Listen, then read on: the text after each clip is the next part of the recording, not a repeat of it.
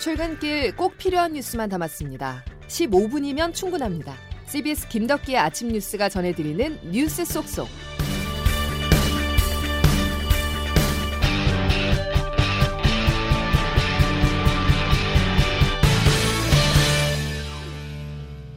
여러분 안녕하십니까? 11월 20일 김덕기 아침 뉴스입니다. 한 2주나 4주 후에 예측의 결과를 보면 300명에서 400명까지 발생할 수 있을 걸로 예측을 하고 있는 상황입니다. 불길한 예감은 틀리지 않았습니다. 정은경 질병관리청장의 경고가 나온 지 일주일도 지나지 않아서 어제 0시 기준 신규 확진자는 이미 300명대 중반까지 올라섰습니다. 인구가 밀집한 수도권은 물론이고 지방 중소도시와 작은 마을 단위로까지 감염의 불씨가 이어지면서 전국 어디도 안전지대는 없는데요. 사회적 거리두기 2단계 추가 격상 가능성까지 나오고 있습니다. 첫 소식 황영찬 기자입니다. 국내 코로나19 신규 확진자가 343명으로 집계되며 이틀 연속 300명대 증가세를 보였습니다. 앞서 방역당국은 현 추세가 계속될 경우 2주 뒤에 300명대 확진자가 발생할 것이라 예상했지만 속도가 훨씬 빠른 겁니다. 확진자 한 명이 몇 명을 추가로 감염시키는지 보여주는 재생산지수도 1.5명을 넘어서 사실상 지역사회 유행 단계로 진입한 상태입니다. 중앙방역대책본부 이상원 역학조사 분석단장입니다. 지금 저희가 생각을 했던 것보다 확진의 속도 그리고 질병이 진단되는 비율이 매우 높은 것은 사실로서 일단 정부는 방역관리 상황에 따라 수도권의 일주일 단위 하루 평균 확진자가 200명을 넘어설 경우 거리두기 2단계를 적용할 방침입니다. 다만 정부는 강제적 조치를 실시하기 이전에 국민들이 자발적으로 사람 사이 접촉을 줄여 일상 곳곳의 확산을 막아달라고 호소했습니다. CBS 뉴스 황영찬입니다. 감염병 전문가들은 사실상 3차 유행이 시작된 것으로 보고 있습니다. 코로나 감염 확산 상황에 거리두기 1.5단계를 벗어났다는 뜻인데요. 실제로 전남 순천시의 경우 오늘 0시를 기해서 거리두기를 2단계로 격상했습니다. 장규석 기자입니다. 전남 순천에서는 은행을 시작으로 기업체 통근버스, 학교, 병원, 사우나, 카페 등 일상 감염이 계속 발생해 지난 7일부터 13일 동안 60명 가까이 확진자가 나왔습니다. 급기야 순천 별양면은 집단 감염에 마을 전체가 격리되고 초등학생 감염자까지 줄줄이 나오자 순천시는 그야말로 눈물을 머금고 거리두기를 2단계로 끌어올렸습니다. 허석 순천시장입니다. 더 큰 경제적 손실을 막기 위해 눈물을 머금고 사회적 거리두기 2단계 격상을 하지 않을 수 없었다는 점을 말씀드립니다. 2단계 발령으로 순천에서는 유흥시설은 문을 닫아야 하고 노래방, 식당, 카페는 오후 9시 이후 운영이 제한됩니다. 문제는 이런 일상 감염이 순천뿐만 아니라는 겁니다. 수도권의 한 동창 운동 모임, 강원도 동창 골프 모임, 신촌 대학가에서도 소모임발 코로나 연쇄 감염이 잇따르고 있습니다. 서울 도봉구 종교시설, 경주 파주 홍보물 제작업체, 김포시 노래방, 인천 남동구 가족 모임 등 코로나는 조용하고 빠르게 우리 일상 속으로 침투 중입니다. 오늘도 신규 확진자는 300명을 넘을 것이란 전망이 벌써부터 나오고 있습니다. CBS 뉴스 장규석입니다. 가장 우려스러운 건 코로나 확산세로 중증 환자가 크게 늘어 의료 대응체계 감당 범위를 넘어서는 것입니다.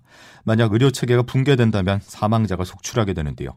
지금 이탈리아가 이 같은 위기 상황에 직면해 있습니다. 국제부 장성주 기자입니다. 18일 이탈리아의 코로나19 하루 사망자는 753명으로 2분의 1명씩 코로나로 숨지는 셈입니다. 코로나19 확산으로 의료 시스템 붕괴 위기인 이탈리아 정부가 민간 의료단체에 SOS 신호를 보냈습니다. 인공호흡기용 산소통 부족도 문제입니다. 의료진 부족 탓에 반강제적으로 자택치료를 받는 중증 환자에게 꼭 필요한 것이 산소통이지만 수요가 부족해 빈 산소통마저 약 40만 원의 불법 거래가 이루어지는 상태입니다. 미국도 언론에서 코로나19 소식을 전할 때 통제 불가라는 표현이 빠지지 않고 나옵니다. 현재까지 미국의 누적 사망자는 25만 명으로 연평균 교통사고 사망자 수의 10배에 달합니다. 17일 하루 코로나19로 인한 사망자는 1,707명으로 집계돼 1분당 1명씩 희생된 것으로 나타났습니다. 사망률이 가장 높은 노스다코타주에서는 의료진이 코로나19에 감염됐더라도 증상만 없으면 진료를 계속할 수 있도록 했습니다. 텍사스주의 한 대학병원 간호사는 중환자실을 시신 구덩이라고 부른다고 폭로해 충격을 주기도 했습니다. CBS 뉴스 장성주입니다. 코로나 대유행 상황을 반전시킬 수 있는 백신 소식이 이어지고 있죠. 해외 제약사가 개발한 백신들로 국내에 들어오기까지 현실적으로 아직 많은 시간이 더 필요합니다. 그럼 그 전에 우리가 개발하면 되지 않을까 하는 생각이 들게 되는데요. 그래서 이기범 기자가 국산 백신 현황을 알아봤습니다. 해외 언론들은 코로나19 백신 개발 소식을 하루가 멀다고 전합니다.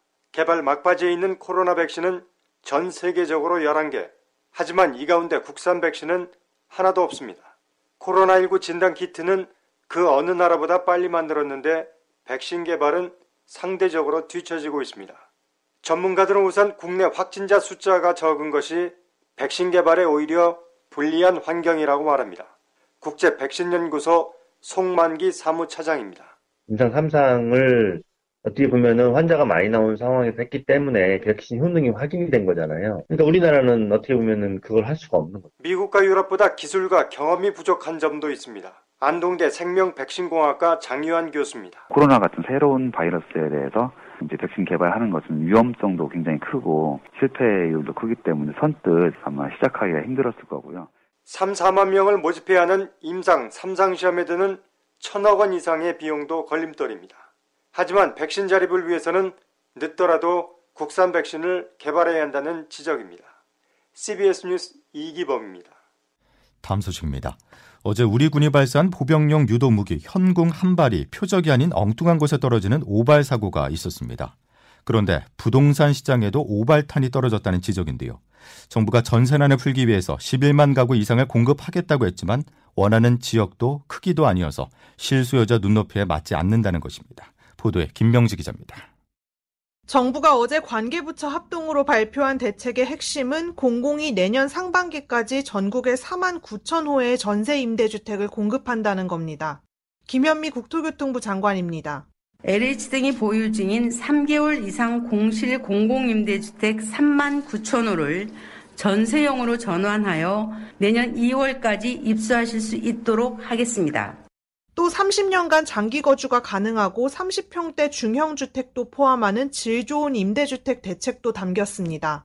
하지만 상반기 물량 대다수가 3개월 이상 공실인 임대주택이며 아파트가 아니라는 점에서 시장 수요에 맞지 않는다는 우려도 나옵니다. 부동산 114 임병철 수석연구원입니다.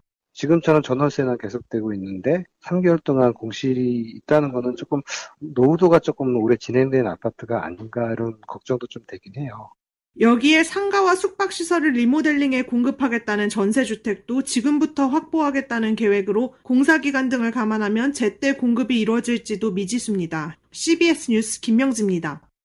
이 같은 정부의 다급함을 아는지 모르는지 전국 아파트값의 상승세는 계속되고 있습니다. 특히 11월 셋째 주 전국 아파트 매매가격 상승률이 8년 6개월 만에 최고치를 기록했습니다. 조태흠 기자의 보도입니다. 이번 주 전국 아파트값은 0.25% 상승해 한국감정원이 통계 작성을 시작한 2012년 5월 이후 8년 6개월 만에 최고로 뛰었습니다. 최근 전세 품귀 현상에 중저가 주택 구입에 나서는 수요가 늘면서 집값이 덩달아 상승한 것으로 보입니다. 상대적으로 저렴하고 규제가 적은 지역으로 주택 수요가 몰리면서 비규제 지역으로 남았던 김포시는 이번 주 아파트값이 무려 2.73% 뛰면서 전국 최고 상승률을 기록했습니다. 김포 한강 메트로자이 1단지의 경우 지난 6월 4억 8,900여만 원에 실거래됐던 것이 지난달 24일 8억 2천여만 원으로 5개월여 만에 2배 가까이 늘었습니다. 비규제 지역을 중심으로 집값이 급등하자 정부는 부산 해운대와 수영구, 대구 수성구와 경기 김포시 등 7곳을 조정 대상 지역으로 지정했습니다.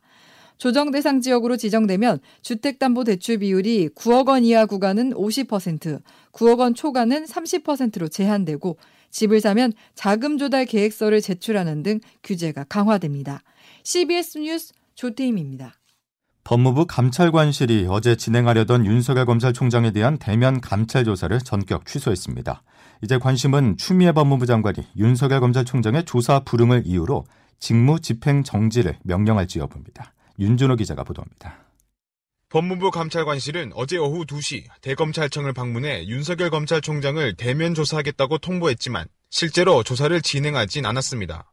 법무부는 그 이유로 윤 총장 측이 방문 조사에 사실상 불응했다고 밝혔습니다. 지난 16일부터 조사 예고일인 어제까지 수차례에 걸쳐 일정 협의를 시도했지만 대검이 여기에 협조하지 않았다는 겁니다. 법무부의 이 같은 설명을 두고 검찰 내부에서는 추 장관이 윤 총장에 대한 징계 등 추가 압박을 위한 명분을 쌓고자 감찰 불응론을 내세웠다는 시각이 지배적입니다. 감찰 불응을 이유로 윤 총장을 감찰하고 나아가서는 추 장관이 직접 검사 징계법 등을 근거로 윤 총장의 직무를 정지할 수도 있다는 겁니다. 실제로 대면 조사 무산 직후 법무부는 수사나 감찰에 성역은 있을 수 없다며 계속해서 절차를 진행하겠다고 강조했습니다. 이에 대해 대검은 애초 이번 감찰이 협의가 아닌 일방 통보였으며 감찰 사안이 무엇인지조차 알리지 않은 상태에서 서면 조사를 건너뛴 채 대면 조사부터 하겠다는 것, 절차적 정당성을 잃은 무리한 감찰이라고 보고 있습니다. 윤 총장은 만약 추 장관이 징계를 밀어붙일 경우 법적 대응으로 맞설 수 있다는 강경한 입장으로 알려졌습니다. CBS 뉴스 윤준호입니다. 16개월 영아가 부모의 학대로 숨진 사건과 관련해서 경찰은 앞선 3건의 의심 신고를 놓치고 사망 이후에야 학대 사실을 밝혀냈습니다. 아이를 살릴 3번의 기회를 경찰이 놓쳤다는 비판입니다. 박하연 기자입니다. 아동학대 예방의 날이었던 어제 경찰은 숨진 16개월 영아의 부모를 기소 의견으로 검찰에 넘겼습니다. 경찰은 이들 부부가 입양 한 달 만인 지난 3월부터 여러 차례 아이를 학대했다고 밝혔습니다.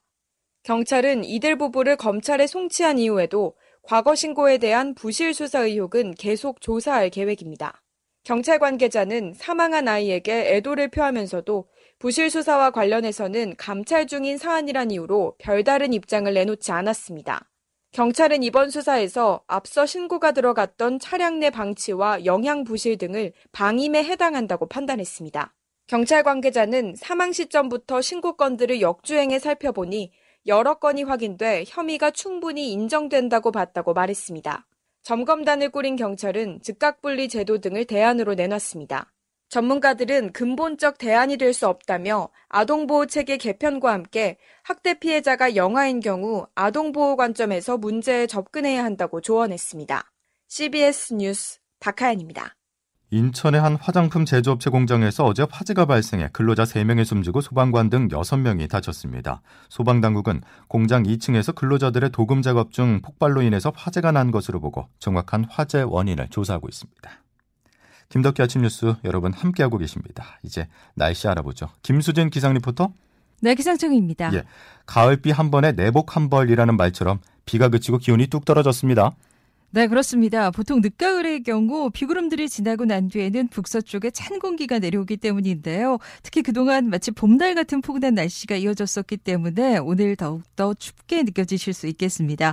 오늘 아침 기온 어제 아침보다 10도에서 많게는 15도 이상 큰 폭으로 떨어졌고 특히 지금 찬바람이 강하게 불고 있어서 중부지방의 경우는 체감 기온이 영하권으로 떨어진 곳도 있습니다. 오전 7시 현재 철원이 영상 1.4도, 파주 2도, 서울 3.2도로 출발하고 있고요. 오늘 한낮 기온도 어제보다 10도가량 뚝 떨어져서 종일 춥겠습니다. 서울의 낮 최고 기온이 6도에 머물겠고 춘천, 청주 8도, 광주 10도, 대구 11도의 분포가 예상되는 가운데 찬바람이 불어서 체감 기온은 좀 더 낮겠습니다. 그 밖에는 오늘 전국이 흐리다가 낮에 중부지방부터 차츰 맑아지겠습니다만 서울, 경기, 강원, 영서 지역은 오늘 아침까지 충청, 남부지방은 낮까지 산발적으로 빗방울이 떨어지겠습니다. 그리고 주말인 내일 아침에는 서울이 영상 1도까지 떨어지는 등 오늘보다 더 춥겠고요. 주일에 전국에 비가 한번 내리고 난 뒤에는 다음 주 다시 추워지겠습니다. 날씨였습니다. 이상과 현실의 괴리감이 너무도 크게 다가옵니다. 백신 상용화 소식이 전해지면서 코로나 종식을 희망했지만 우리가 마주한 현실은 3차 유행 우려입니다. 다시 말해서 송년 모임은 아직 아니라는 건데요. 앞으로 2주 동안 진정한 비대면 사회가 돼야 코로나 상황을 반전시킬 수 있습니다. 이번 주말도 일상을 잠시 멈춰주시기 바랍니다. 김덕기 아침 뉴스 오늘 소식 여기까지입니다. 고맙습니다.